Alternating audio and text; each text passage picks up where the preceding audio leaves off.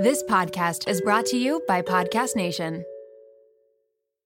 I can't believe I'm saying this. This episode is brought to you by LolaVie, an award winning hair care line by the one and only Jennifer Aniston. Why did Jennifer Aniston start a hair care company? Because she was tired of choosing between hair products that work and hair products that are actually good for us. But thanks to LolaVie, we never have to choose again. No silicones, no sulfates, parabens, or gluten, and of course, it's cruelty free and vegan. The glossing detangler and perfect conditioner are my personal favorites. Not only do they repair the look of damaged hair, but they also shield it from future harm. The first step to unlocking confidence in your dating life and your daily life is feeling confident about your hair. So unlock Jennifer Aniston approved hair at lolavie.com. And as listeners of Seeing Other People, you're getting an exclusive 15% off off of your entire order when you use code Seeing Other People at checkout. That's 15% off your entire order at L-O-L-A-V-I-E.com with promo code Seeing Other People. Please note you can only use one promo code per order and discounts can't be combined. After your purchase, they will ask you where you heard about them. Please, please, please support Seeing Other People and let them know that I sent you.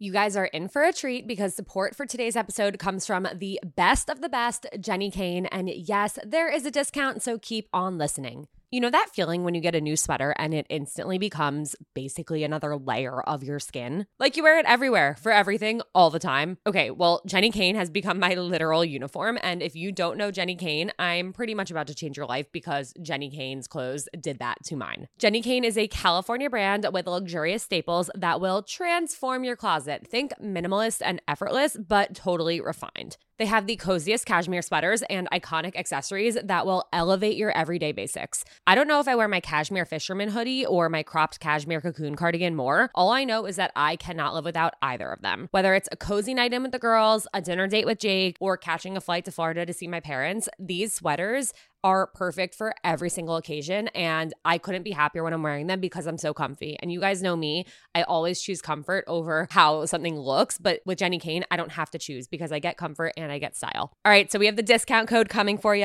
Find your new uniform at jennikayne.com. Seeing other people listeners get 15% off their first order when you use code SOP at checkout. That's 15% off your first order at J E N N I K A Y N E dot com, promo code SOP, S O P. Let getting dressed be one less thing to worry about. Hey guys, it's Alana, and welcome back for another episode of Seeing Other People. And not only do I have to welcome you back to the show, I have to welcome our guest back because we have a crazy thing happening here. This is our first ever three-peat guest. And yes, I'm using the word three-peat on purpose. Ali, welcome back to Seeing Other People. Hello, I am so honored to be your three-peat guest and very, very honored at the inside joke reference. I I was like thinking about this five minutes ago. I'm like, okay, how am I going to introduce Ali? Like, you know, this is the first time somebody has come back for a third time. And then it just hit me. I was like, oh my god, repeat. Here we go. It's, per- it's perfect. Uh, for those of you who do not know Ali, which I mean, I don't know how you would not know Ali, and I don't know why you you you absolutely should know Ali. You need to know Ali.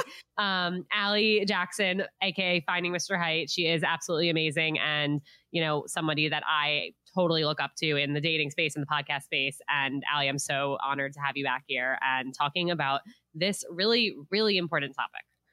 Thank you for having me. I when you posted the story about like does anybody have egg freezing stories, I hilariously was like typing into the input box on Instagram and then I was like I have her phone number. Like I should I should probably just text her. So that I, I don't end up just like, like, yes, perfect. Yeah. Like yeah. so I don't end up just like one box of all of the like input things that I'm sure you get. but I'm very, very excited. Um we haven't done an egg freezing pod for on finding Mr. Height yet. We keep meaning to. And so I am just like so excited to talk about this. I love it. And and I love that you're here to talk about it. I mean, there were a bunch of people who reached out and thank you to everyone who reached out. Like I appreciate that so much. The fact that you are be like willing to be open and vulnerable and share your story. But I just I know, Ali, that like you're gonna leave no stone unturned in how you tell this and and share the things that people really need to hear.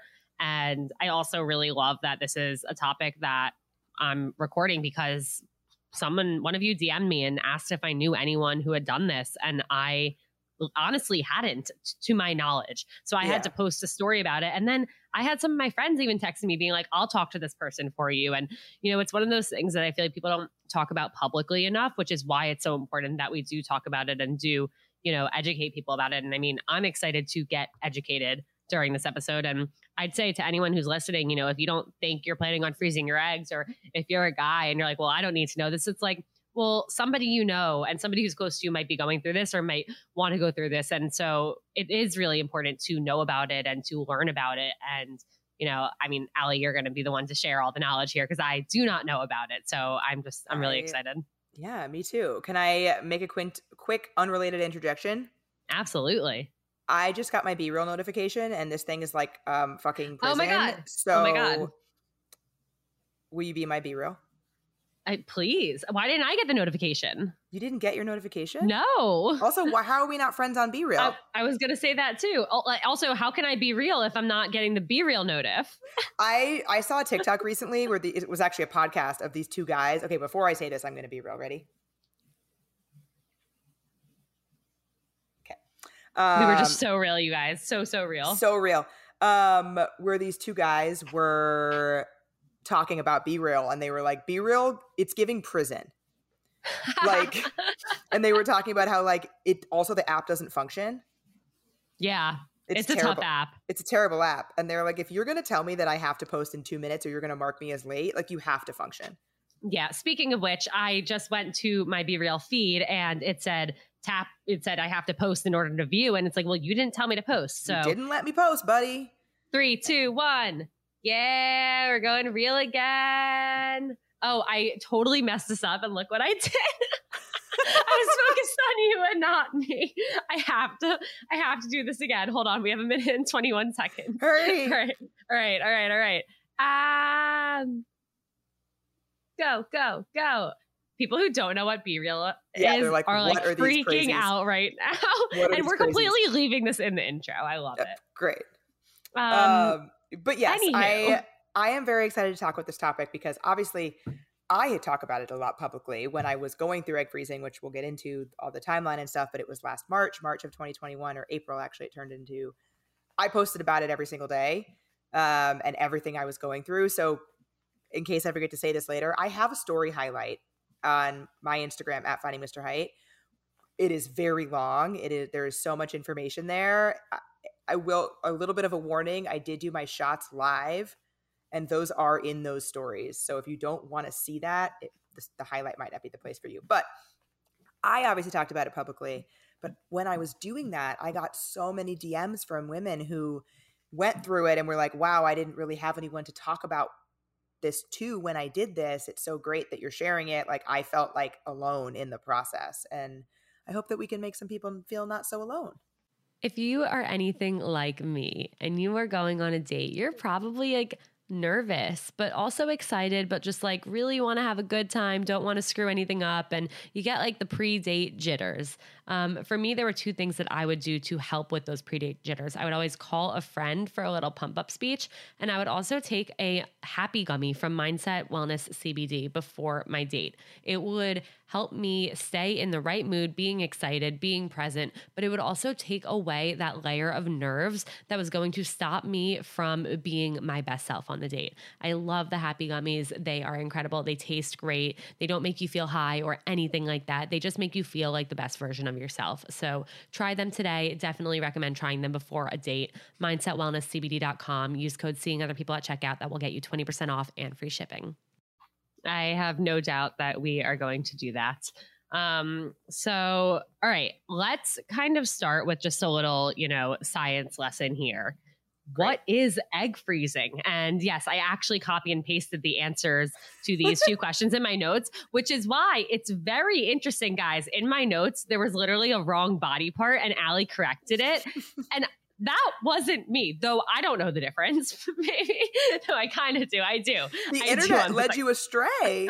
the internet confused the urethra and the uterus. It's still so, wrong in the doc, by the way. Yeah, I'm aware. Okay. Um, okay. I I could I checked off your comment, but I didn't. Okay. um. Anywho, what is egg freezing? So egg freezing is a medical procedure by which you preserve a woman's eggs, um, and you put them on ice, literally. And so basically, what it does is it enables women to postpone pregnancy to a later date by preserving eggs at the age that you're at. So, and I also want to preface this by saying, obviously, well, maybe this isn't obvious. I'm not a medical professional. The information that I'm about to say is based on what I have learned through my own experience. And, and the information talking, I'm about to say is based on absolutely nothing and my lack of knowledge.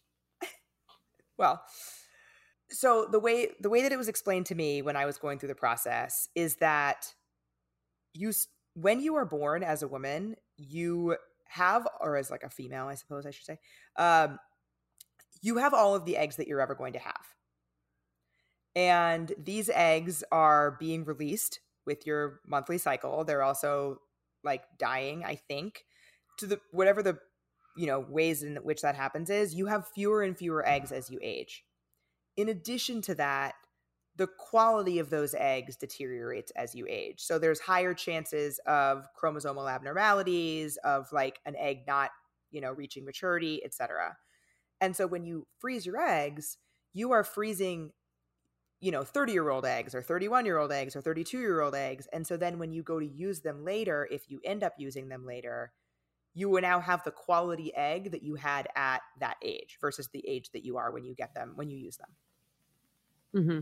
what you know because that makes me wonder why people don't just do it very early on like when they're in their late teens or early 20s when their eggs are ripe and, and fresh and great but i know from Google that according to a 2015 study in the Journal of Fertility and Sterility, ster- sterile, yep. sterility, yeah, you crushed sterility, it. that um, the optimal age for egg freezing is between 30 and 34.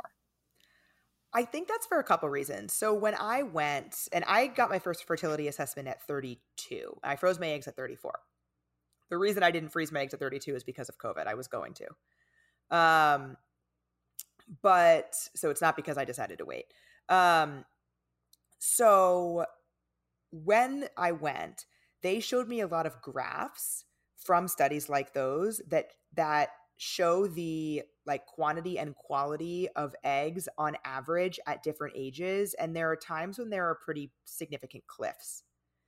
And so the way that it was explained to me is the reason why there is little added benefit to freezing eggs between before age 30 is that there isn't that much difference between your the quality of your eggs at 25 and the quality of your eggs at 30 Got and the chances that you'll need those eggs are a lot lower so there's mm-hmm. like a high cost associated with egg freezing which we'll get into later and it's also a medical procedure it's not risk free it's, yeah, it's not cheap either it's yeah. not cheap and it's it's not risk free it is yeah. surgery and so I think the the return, like the ROI, the return on your investment, both from a met, from a financial perspective, but also health, just isn't there until your 30s. From what I understand. That, that makes sense. Wow, I've never thought of ROI in a situation that was not like at a corporate company desk job. Um, I, I talk about it in dating all the time. That's really funny. But I like, never like, think of it that way. I'm in corporate America and looking at yeah, exactly, day, so. exactly. Um, okay, so when did you? You mentioned that you originally were going to do it when you were 32. What led you to decide, like, okay, I want to freeze my eggs, or did you even know at first, like, that it was something you wanted to do, or did you, you know, go to a consultation and decide that it was something you wanted to do? How did you get to that decision? So I it wasn't on my radar at all. I ended up at a women in business conference. And at that conference there were a lot of vendors that had booths. And one of those vendors was a company called Kindbody which is a fertility clinic and ultimately the fertility clinic where I ended up freezing my eggs. Um, and they had a booth and they were offering free fertility assessments at that conference. That's awesome it was very cool. And typically those fertility assessments are a few hundred dollars. Unfortunately, which is ridiculous, unfortunately generally insurance doesn't cover them and they're not part of your annual exam, which I think understanding our fertility should be just standard, but that I digress. Um so they had they were doing it for free. So I, literally got my blood drawn behind like a little curtain in this giant convention center at this women in business conference and they talked me through all of the stuff we were just saying about you know, timing and the graphs and the stats and all that. And based on all of that, I decided that it probably made sense for me to do it. I was single at the time. And even beyond that, knew that I didn't want kids within the next at least five years. Mm-hmm. And because of both of those things, it, it made sense to me. And so I, you know, continued having conversations with them and ultimately decided to do it. And then I think I ultimately decided to do it in February of 2020, if I remember correctly. And oh, what a time! What a time! And so the, obviously that did not work out. So we revisited in 2021. You guys know that I struggle with confidence. I'm always my biggest critic, and when I notice something about myself that I don't like, I can't stop fixating on it. I'm working on all of this, but it can be hard. A year ago, I noticed that my hair was thinning, and I was finding more and more strands of hair on the floor every time I would walk around my apartment. When I would look down in the shower, I would freak out at what I saw in the drain. That's when I opened up to my best friend, who happens to be a doctor, and she said two things that changed my life. The first was that she knows so many women our age going through the same thing. The second is that she told me to try Nutrafol. And so I did. Nutrafol is the number one dermatologist recommended hair growth supplement with over 1 million people seeing thicker, stronger, faster growing hair with less shedding. A year later and a month before my wedding, and I cannot believe the number of people who have been complimenting how long, strong, and healthy my hair looks. I never imagined that this would happen. And naturally, as a result, my confidence has transformed. I'm no longer self conscious when it comes to my hair. And honestly, that is a huge, huge, huge personal win for me. And you guys know I'm hilariously bad at sticking with habits and taking something every day or doing something every day. But with Nutrafol, building a hair growth routine is simple. You purchase online with no prescription required. Free shipping and automated deliveries ensure that you'll never miss a day. You'll see results in three to six months, and trust me, it is worth the wait. You can start so easily by taking their hair wellness quiz on Nutrafol.com for a personalized hair health plan based on your specific root causes. Take the first step to visibly thicker, healthier hair. For a limited time, Nutrafol is offering the Seeing Other People family 10 $10 off your first month subscription and free shipping when you go to Nutrafol.com and enter the promo code Seeing Other People. Find out why over 4,500 healthcare professionals and hairstylists recommend Nutrafol for healthier hair. Nutrafol.com, spelled N-U-T-R-A-F-O-L.com,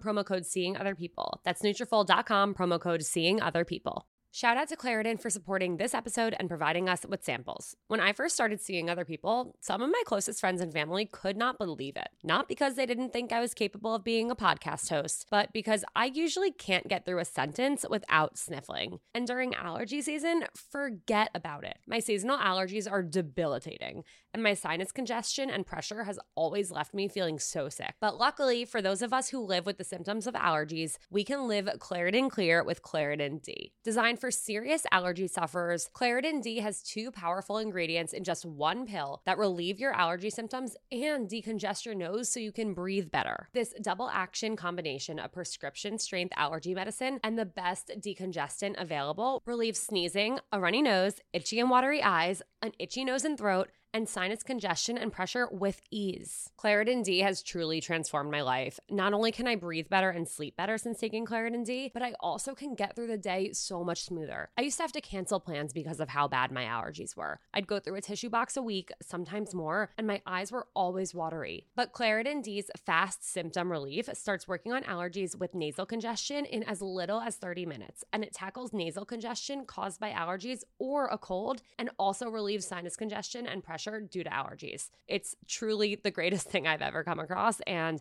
I am so grateful that I found it and started using it. Are you ready to live life as if you don't have allergies? It's time to live Claritin Clear. Fast and powerful relief is just a quick trip away. Find Claritin D at the pharmacy counter. Ask for Claritin D at your local pharmacy counter. You don't even need a prescription.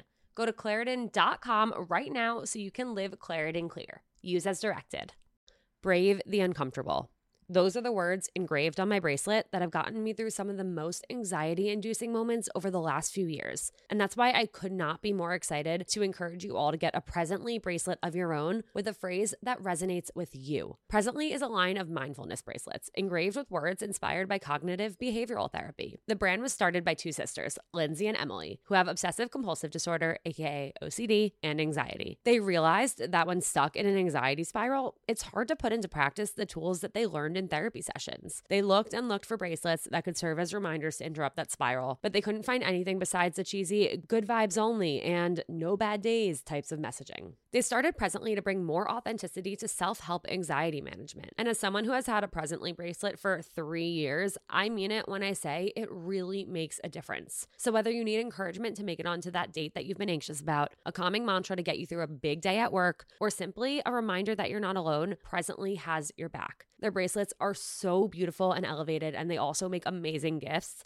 And I know because I have gifted a few over the years, and my friends were so excited to get one and have worn them ever since. There are six phrases to choose from, and if you're indecisive, there's a quiz that you can take to help you choose the perfect reminder for your anxiety. Plus, 5% of each bracelet is donated to your choice of four mental health nonprofits. I wholeheartedly love and support Presently, and I know that your Presently bracelet will bring you as much comfort as mine has brought me.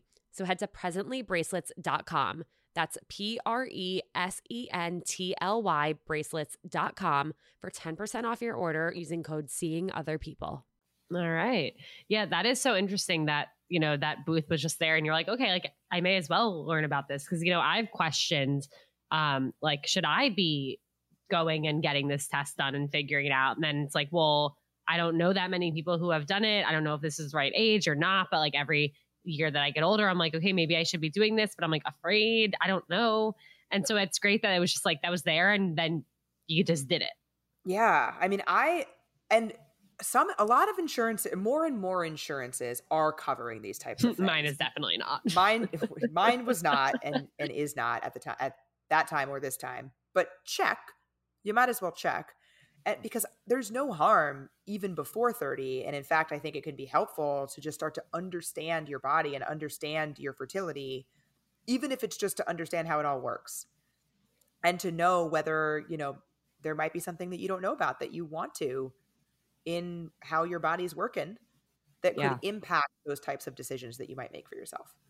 Definitely. I mean, I remember um, when I was in college, I had a friend who found out, and I, I don't want to say the exact medical reason because I don't want to like mess it up. But for a medical reason, she was told, and she was like 21, that she was probably not going to be able to have kids. Oh, wow. And at that age, that was something like when I found out, I was like drunken at a tailgate. I started hysterically crying. I'm like, like what? Like, there's nothing I can do to help her. Like, I've never felt like this from a from like the perspective of like being a friend like i don't know how to support my friend in this yeah. like especially right now and i remember like calling my mom like being hysterical about it and like that was something that obviously like you don't expect to find that out at that age. And then, you know, I had friends who ended up getting pregnant and needing an abortion when they were that age. And it was like, well, like we would joke being like, guess you're fertile. Like that's good news.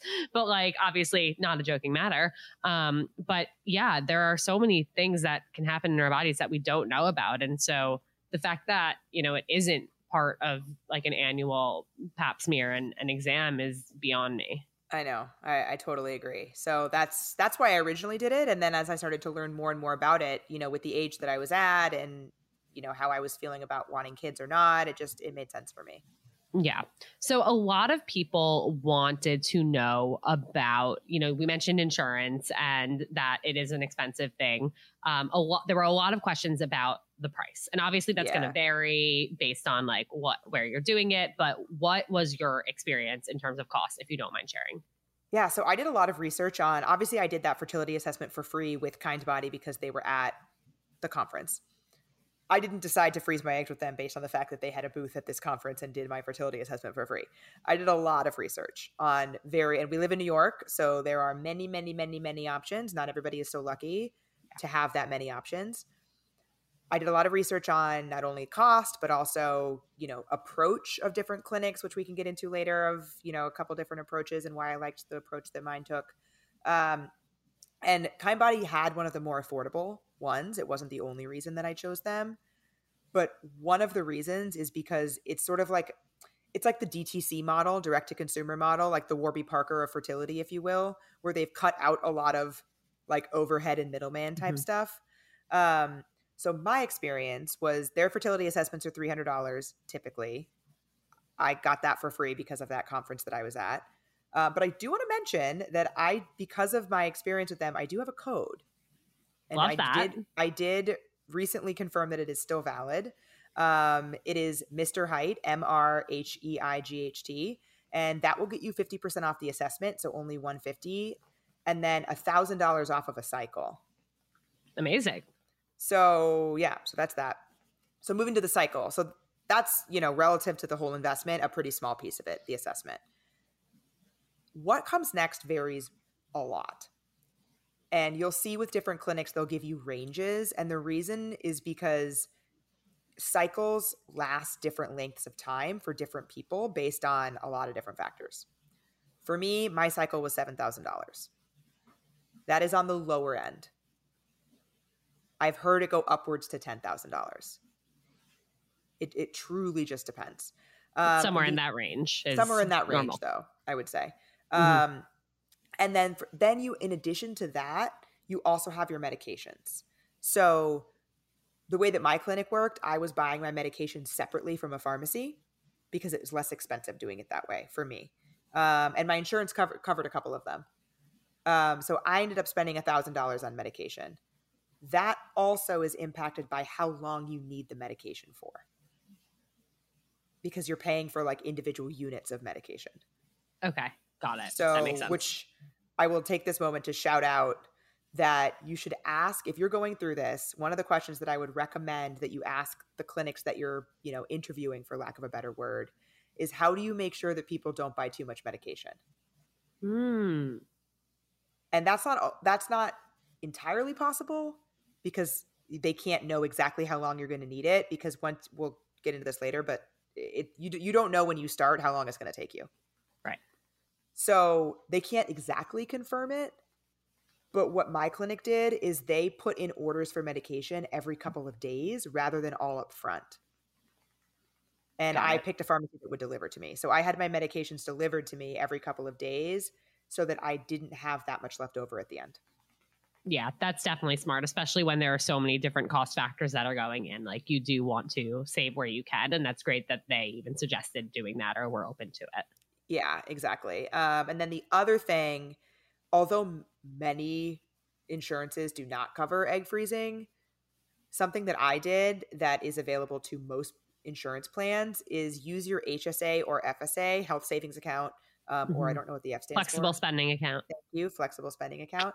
Um, fully fund so you can look into how to how to do those on your own time but like i fully funded my hsa for 2021 knowing that I was going to freeze my eggs and then use that money to pay for it. So I'm essentially getting my tax rate as a discount. Smart, smart, smart girl. And I also, the other thing that I did to kind of like gamify this a bit, I scheduled my egg freezing for the beginning of the year and I asked my clinic if there were medications that had a little bit of a longer shelf life, funded my HSA for the prior year to pay for those medications. Got it. Because typically, like HSA and FSA limits are going to be much lower than the total cost of this procedure. Right. So that takes some forethought and some planning, but that's what I did. And now, and now everyone listening knows that is an option. So do that. There, there um, okay. So somebody asked, you know, given all of the cost factors that go into this, like how did you rationalize it to yourself? And they also said, how did you avoid allowing it to become a what if mental spiral? Yeah, I mean, this depends so much on what your disposable income looks like. Like, I think it's really difficult when people ask, like, is egg freezing worth it? For me, it was 100%. But can I say that it is for somebody for whom that, you know, essentially nearly $10,000 would mean that they can't do a lot of stuff that they would normally want to that year? I can't answer that question for you. But what I did is I looked at okay, if I spend this money on this, what would I not be spending on? Am I comfortable with that trade off? And if I think about the long term, there's two outcomes that would be like quote unquote bad. Obviously, the best outcome is that I pay for something that I end up using. Right. But there's two outcomes where I pay for it and I don't end up using it whether it's because I decide not to have kids or whether it's because I end up getting pregnant naturally. Because when I was talking to my doctor about it, she said that she finds that a lot of her patients that are my age end up using their eggs for their second child. Oh, that That's a good point. That makes a lot of sense. Yeah, because like you know, if I, I was 34, so like maybe if I have a, might try to get pregnant for the first time at 38, still, chances are still pretty high. You know, Right. But so that's one outcome. But then there's the other quote unquote bad outcome, which is where I am in, let's say, my 40s. I decided not to freeze my eggs, and I can't get pregnant, and I'm wishing that I had. Yeah. And as I think about those two outcomes, I vastly prefer the one where I spent $10,000 I didn't need to Yeah. than the one where I can't have children and I wish that I could have changed that. Yeah, I agree. And I think that's a really good way to look at it. I'm curious, and I don't know if you know the answer, and this is something I've never thought of before, but if that happens where the first option where you know you do it you go through the process you freeze your eggs and then you don't use them are you able to donate those eggs My understanding, based on what I was told, is that you have to decide that before your cycle because there are things there's there are more stringent procedures required to be able to donate your eggs for research. You Got it. can, however, give them to friends and family without any issue. okay So, like, I have a friend who gave her sister her eggs. hmm oh That's like a big That's that's, a big thing, right? Yeah. Because then you're gonna know, Yeah. that person. wow that's Um, really special Yeah. Okay. Let's get into the actual process of it. So we talked about, you know, like the deciding factors. We talked about the cost. We talked about how you learned about it. What was the process like? So I was not prepared for how much it would take over my life, is the first thing that I will say about this process. So the first piece of it is that there are two, I mentioned there are kind of two approaches that I found that clinics take. Some clinics start all of their cycles at the same time, like all of their patients start at the same time. Some clinics start based on where you're at in your menstrual cycle. I preferred the latter. It just Mhm. seemed, I'm sure like the, the, the first is medically fine. Otherwise, all these clinics wouldn't do it. But I just like liked the feel of the latter. I liked the personal approach that that felt like I had. Like I wasn't just like patient 72 on Right. Monday. Like this is about you and Yeah, your eggs. It's about me. Yeah. And like that's honestly like one of the things I liked about my clinic the whole time was how much I felt like it was about me and my personalized journey. Raise your hand if you have dating anxiety. All right, all right. I know that everyone has their hands up, and I get it. I had debilitating anxiety when I was single. And even when I first started dating Jake, I kept waiting for the other shoe to drop. And I know that is not a good way to feel, and that is not a fun way to date. And I get it. It can be hard to find an anxiety relief tactic that works for you. That's why I'm so excited to introduce you to a new one that has helped me dramatically with my wedding and work stress and anxiety over the last few months. And trust me, there's been a lot of it. Sunset Lake CBD is an amazing company that not only has helped me feel so much better, but they also have a really cool history and mission. Sunset Lake CBD is a majority employee owned hemp farm located right outside of Burlington, Vermont. As farmers, they believe in providing only top shelf CBD and hemp products at fair prices. So they cut out the middlemen and they ship their CBD straight from their farm to your door, which means that their CBD is affordable and trusted because CBD and anxiety relief can help everyone and they want it to be accessible to anyone. Trust me when I say that when I'm stressed or anxious, my sleep is the first thing to go. But despite everything I have going on right now, I've been taking a sleep gummy before bed and my sleep scores on my Oura Ring have been through the roof. Plus, I'm finding myself relaxing more at night and being able to turn off my work brain and my anxiety with the help of their CBD gummy bears and reishi infused chews. Whether you want to sleep better, relax better, focus better, recover better, or anything in between, Sunset Lake CBD has something for everyone. So check them out today at sunsetlakecbd.com and use code SOP for 20% off your order. That's code SOP for 20% off. Farmer owned, Vermont grown Sunset Lake CBD. Do you feel like you're at a crossroads in your love life? Maybe you're in the thick of modern dating, or you're wondering if the person you're with is your person. Whatever your situation, I have the perfect podcast for you.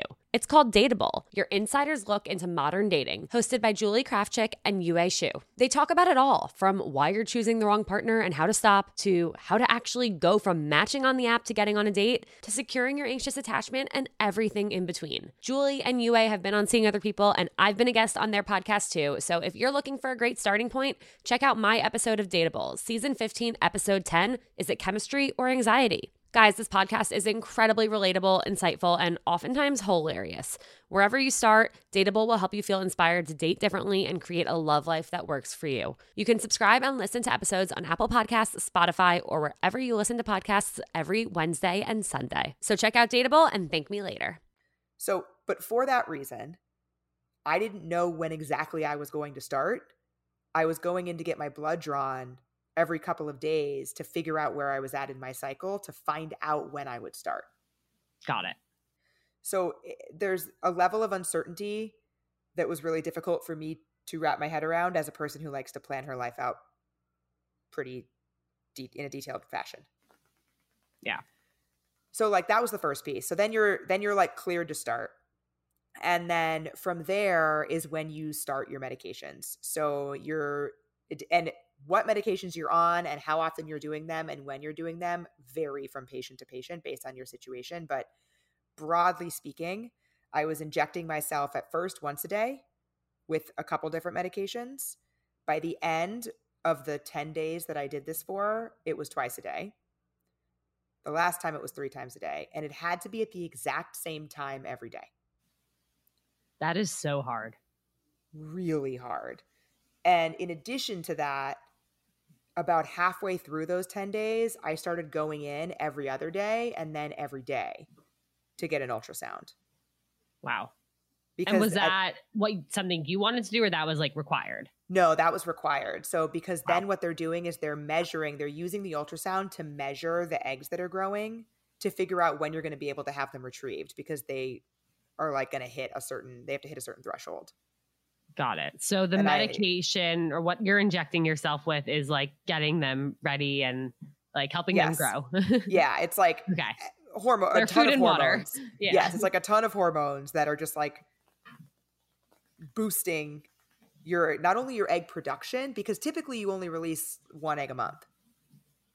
But it basically is just really like growing a ton at the same yeah. time and then making them grow really big and really fast. That is like a horribly bad medical way to put it, but like that's essentially what's happening. But we're not all medical professionals here. No, yeah, um, I will say um, again that I'm not a medical professional, but that is generally what's going on and that was my experience was that because I had to do right. it at the same time every day, sometimes twice a day, and because I had to travel to my clinic so often, it felt like my entire life was this thing. Yeah. I imagine that a lot of people are on the edge of their seat, hoping I'm going to ask about what it was like to inject yourself. Yeah. Um, so I did this fully by myself.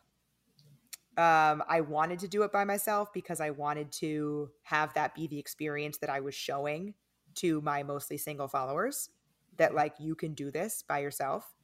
Uh, my best friend was there one of the times, sort of incidentally. Um, so first there's the medication preparation part. I knew that it was going to be hard to inject myself with a needle. I didn't expect it to be so hard to make the medication. So you have like all of these little vials and you have this these instructions and Kindbody did an amazing job of giving me like step-by-step tutorial videos, but it's so complicated. It's like a science experiment.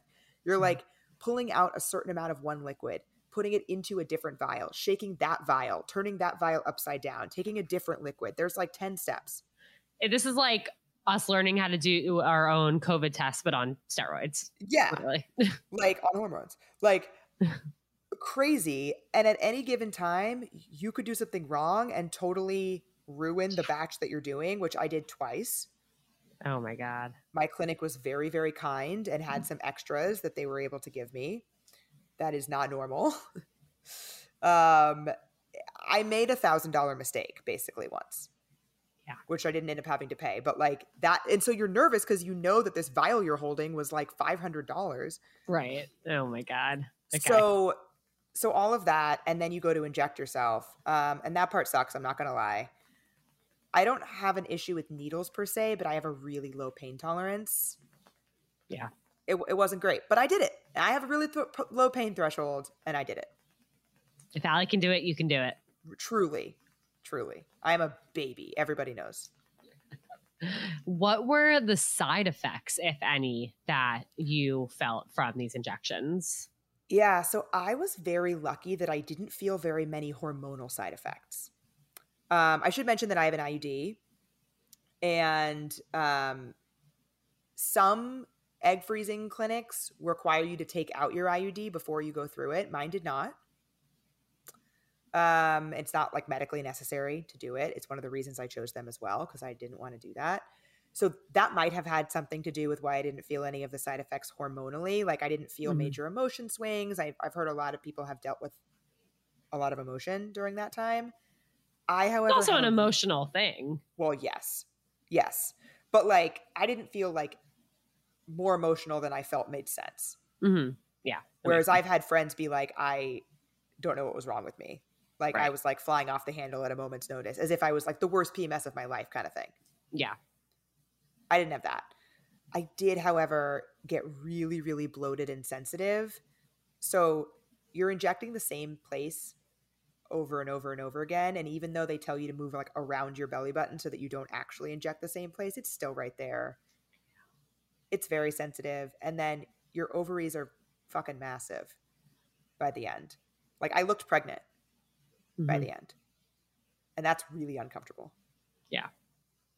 As somebody who has tummy issues and gets very, very, very bloated, very, very, very often, yeah, it's incredibly uncomfortable. Yeah. And the other thing, sort of from like a mental health perspective, is I couldn't work out. And for me, that means play volleyball for, I, I forget exactly how long leading up to it. I think it was a week and a half, maybe two weeks. It ended up being six weeks total that I couldn't play volleyball. You could do some light workout stuff, but not towards the end. And that was really hard on my mental health because that's a big outlet for me. Yeah, it's like your stress relief and your form of self care and fun. Exactly. Yeah. Yeah. All rolled into one. Mm, yeah. Okay, so it's time consuming. Obviously, there's a lot going on. We have the injections, we have the side effects. What happened next when you finished these 10 days? So you're go at this point, I'm going in every day to find out like, do I get to have my retrieval tomorrow? Which is also a little bit tricky because you have to take the day off work to do this retrieval. And so it has to be a little bit flexible. What if it happens where it's like you go in on a Friday and they're like, okay, it's it's time, but they can't do it till Monday. Like, does that timing screw anything up? I think that they build that in. Okay. Like they kind of like know when they're able to do their procedures. Yeah. We've I would hope. through this before, Yeah. you know. Yeah. Um so and there's like a a window. And then they give you this like trigger shot. And then you have once you do the trigger shot, you like have to get your retrieval within a certain amount of time. But Got it. anyway, so you're scheduled for surgery and you go and you get put under anesthesia. It's like you're you're fully out for this procedure. You you have surgery. They have they make you have a friend most places I've ever heard of, make you have Yeah. somebody come pick you up. Um, we live in New York City, so my friend came and then we took an Uber back to my apartment. I took the subway there. I don't recommend that. It was really painful. Uh, get in an Uber. Just getting an Uber. Um, Add it to the expenses. yeah, just add it at that point. The extra like fifty bucks for the Uber or whatever it's going to be. That would have that's what it would have been for me from Brooklyn. Like I, sh- I should have. It was very dumb to get on the subway in my condition, but um, and then you are recovering. So you spend a little bit of time recovering, like waking up from the anesthesia, but it's an outpatient procedure, so you go home. And then for me, so you're gonna bleed is like the thing that they you know told me I had to get buy pads for the first time since I was 16. Didn't know what those were like anymore. Um, because you're not allowed to use tampons uh, initially. So I just laid on the couch and I used a heating pad. It felt like the worst cramps I've ever had in my life. Like it was pretty bad. But it only lasted a couple days. It was okay. Um, and then I just felt very like sensitive for the next Mhm. couple of weeks. Physically, emotionally, both. Mostly physically. Okay. Like again, luckily I didn't area, really have yeah. any. Yeah, but like the Yeah. area, I felt like this is like gonna be a little bit graphic, maybe, but like I for for a few days after, I felt like my uterus was gonna fall out of me. Like it just, I just felt very insecure. It felt very like insecure. Got it. I didn't, I did not want to be standing. Like I wanted to be laying down. That is the only place that I felt secure. Yeah. And I can imagine, you know, for anyone, I, I assume you weren't going into the office at this point, but I imagine that that would be really difficult to go through when you do have to be at work every day. Yes, my retrieval ended up being on a Friday, so I was really lucky in that sense because I didn't have to even like Work. think about work for the next two days. Yeah. Uh, but yeah, then, but in theory, I could have worked the next day from my couch. Right. Makes sense.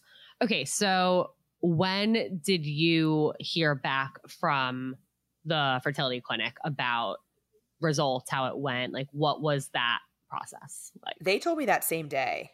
Oh, They okay. told me because they know immediately how many eggs they retrieve. Like, you know, this is literally Yeah. how many we pulled out of your body.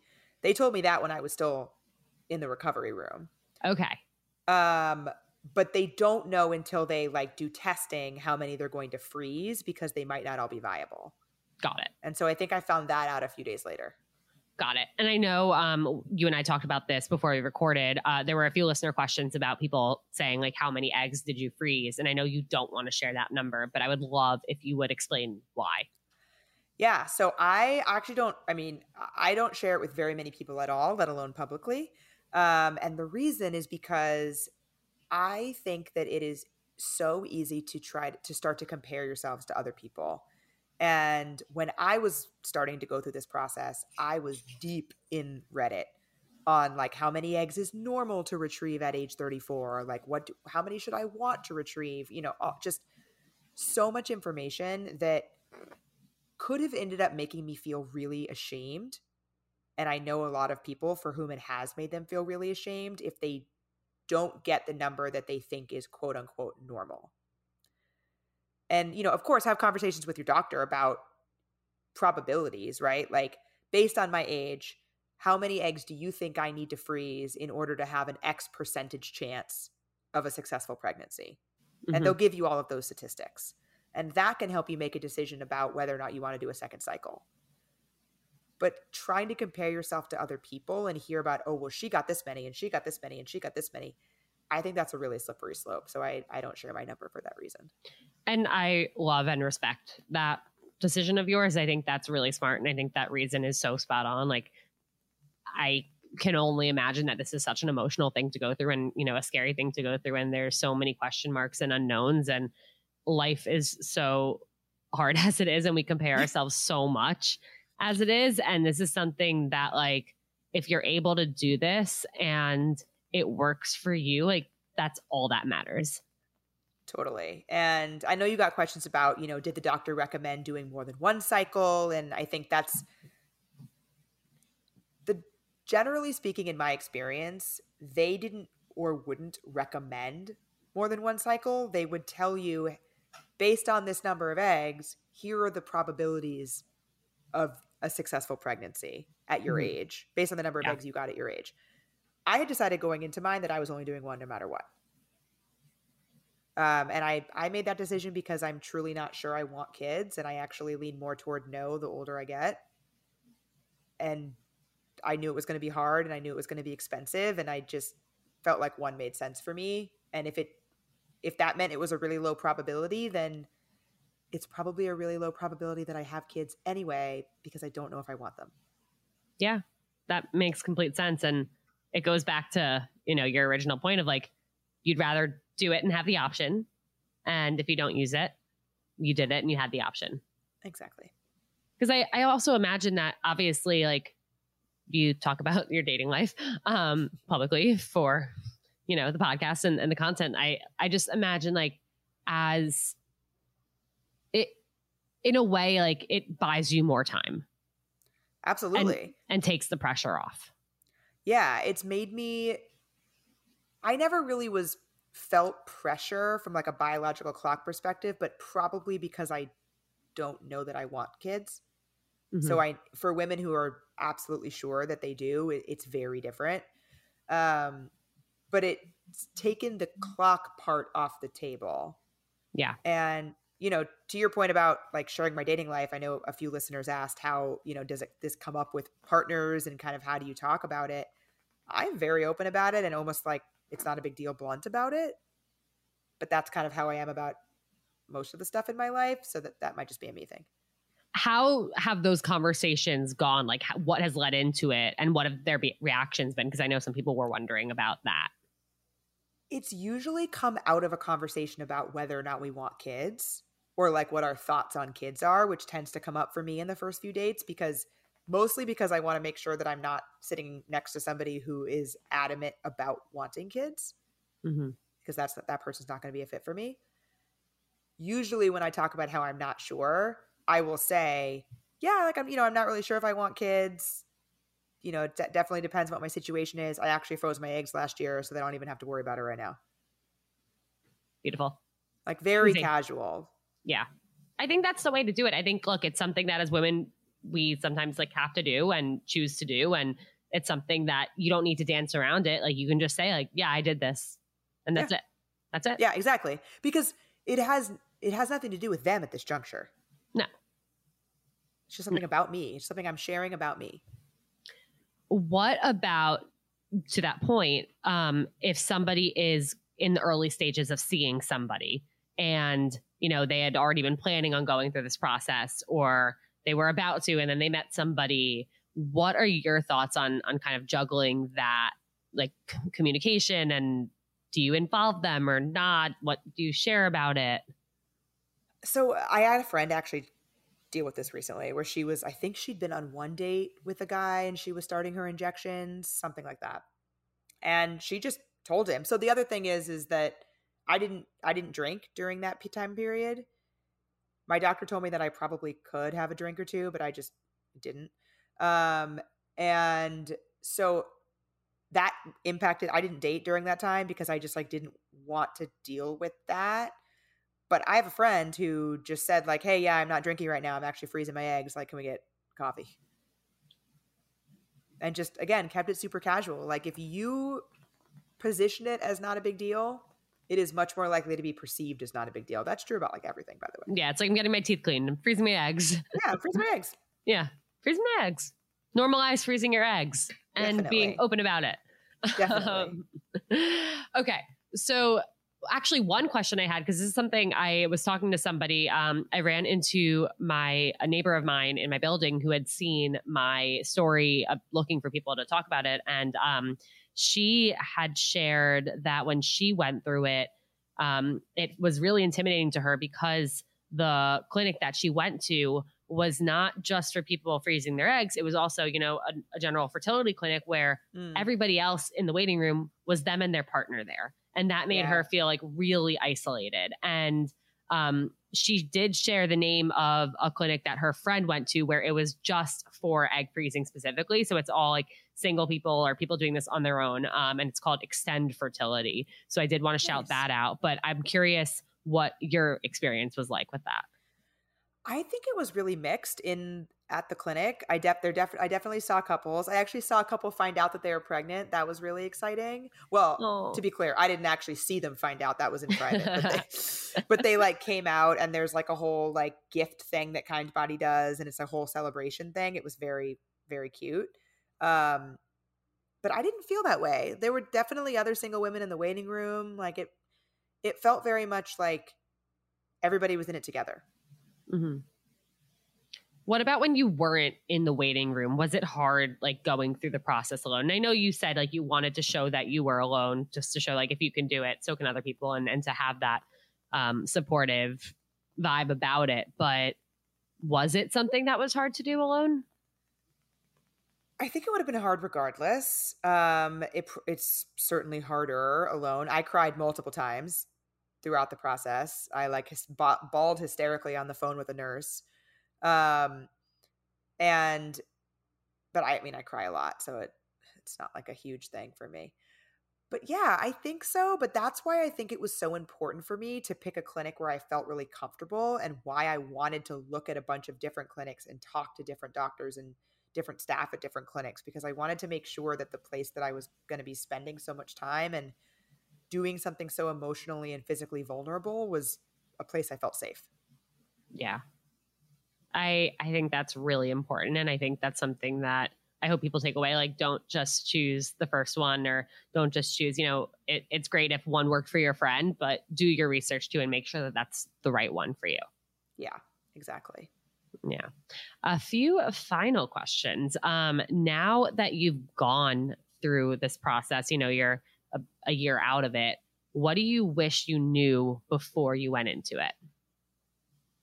I wish that I had known how much time it was going to take and like how much I really needed to dedicate to it in addition to in addition to the actual cycle itself, the time around it when I had to adjust my life because of it and not mm-hmm. be traveling or you know not be playing volleyball, not be going out, you know, all of that stuff. I didn't really think about how much it was going to affect my life for albeit a small period of time, but it just I wish I'd thought about that a little more. Yeah, it is crazy how medical things can be all consuming. Yes, very much so. And like I I didn't end up timing it that well in hindsight. And I, I wish I had thought more about like how important the timing was. Yeah, that makes sense. Do you think that the timing situation and, and how time consuming it was was the most challenging part, or was there something else that you think would take the cake there? I mean, injecting myself was probably the hardest part. Like that, the whole process surrounding it. Like uh, the hardest part probably was mixing the medications. Honestly, also from an anxiety perspective, because like yeah. my hands were shaking every time. Like I was worried I was in, like contaminating the field, and then yeah. I was going to mix it wrong. Like there were just so many factors. And then and then injecting myself with this thing that I did that could be wrong. Yeah, that's scary. Yeah, I mean, it turned out fine, but it went okay. Yeah. It went okay, but it uh, felt like it w- could have gone wrong. I feel like I've never seen any type of like medical thing until now that's like like this, where you're like doing the chemistry, you're Bill Nye the science guy behind the scenes, and then just shooting it into your body. Never. And I didn't know that I was actually maybe I changed my answer to what I wish I knew about egg freezing. I didn't know that I was going to be doing that until it was too late to back out. Not that I would have backed out, but like I didn't know. Yeah, I wonder if anyone does. I mean, I imagine maybe people who are like deathly afraid of needles, but yeah, maybe. I don't know. Like I, I knew I was going to be injecting myself. I didn't know that I was going to be like mixing all the medications yeah. myself. And maybe there are some clinics that where you go, can go and get it done. Yeah, you'd have to go to them probably. Right at the same time every day. Yeah, at the same time every day because once you mix them, you have to inject yourself like right away. So they couldn't mix okay. them for you and then send you home. Yeah, that's crazy. Wow. So that would be that. That's not very practical. I bet. I, I doubt there are that many clinics that would do that. Yeah. Well, Ali, thank you so, so much for sharing all of this. I know I have learned even more than I thought I would. Um, and one thing I do want to say, um, and I actually I way should have said this in the beginning, but like I think people confuse egg freezing and IVF or like yeah. think that they're the same thing, and they are two very different things. And I will be doing a separate episode with either um, a woman or a woman and her husband who have gone through IVF together. But um, I do just want to kind of reiterate that they're not the same thing because I know a lot of people, myself included, have mixed them up. Um, yeah. But seriously, like I thank you so much for being so open about this, and I hope that it's something that people can go through and and feel like comfortable talking about it and feel like they're not the only person going through it. But before I let you go, is there anything that I didn't ask you about or any like final thoughts that you want to share? I think that's it. I think I would just reiterate normalize egg freezing. Normalize you know, egg freezing. Like it doesn't it doesn't need to be a secret thing. You know, if you mention it casually, it, hopefully it can be perceived casually. And though it is not a casual thing just in the right. in the sense of like the cost and the investment and the fact that it's a surgery but i i just hope that we can make it more normalized and that we can make it more covered yeah for real is there anything and this thought just came to me that you know like you wish your friends had said to you or done to support you or cheer you on during the process um interesting question or anything I, that any of them did do that was really helpful a lot of them offered to come over when I was doing my shots. Um, and I think that was really helpful. I said no most of the time, be- but that was really just because I was like filming the content for my channel right. and I wanted to show it being alone. Um, so I think that was really nice. Like knowing that, you know, there were people who would come over and make sure I wasn't screwing something up and, you know, hold my hand while I was injecting myself. That meant a lot. Yeah, I love that. And I do think that goes a long way. And yeah, just remind if your friends are going through it, just like remind them you're there for them and and you're there to come over if you need. Um, okay, remind everyone obviously where they can find you, where they can find your highlight about this. Yes, so I am at Finding Mr. Height on TikTok and Instagram. Um, on Instagram, I have a story highlight all about egg freezing. You have to scroll back a little bit because I haven't updated, I haven't added something to it in a while, but all of my experiences there. I was video blogging every single day about it. I did my shots live. Um, I also have a few, actually, I have a few IG lives that I did with my doctor at Kindbody and my Mm-hmm. nurse at Kindbody. Amazing. I'll share those on the story when this Yeah. goes live. So everybody head to the story. Really great. Amazing. Yeah, those were really great. Um, and you can use my code still if you want to check out egg freezing at Kindbody, Mr. Height. Mr. Height. I love it. All right. Thank you, Ali. And thank you so much to everyone who tuned in. Please, please, please. This is definitely an episode that I would love so much if you sent to a friend who would benefit from hearing it. If you and your friends, your group chat, the girls who went to brunch with, were talking recently about, you know, considering egg freezing or wanting to know how fertile you are, whatever it is, like send this to them. You know, we want everyone to feel more comfortable and to know that it's an option and to be able to explore that option if it is an option for them and something that they want to do. So please send it around, share it to your story if you think that there might be people you haven't spoken to in a while who you wouldn't feel comfortable texting, but maybe they would want to see it and hear about it. And thank you guys so much for tuning in, and we'll talk to you soon.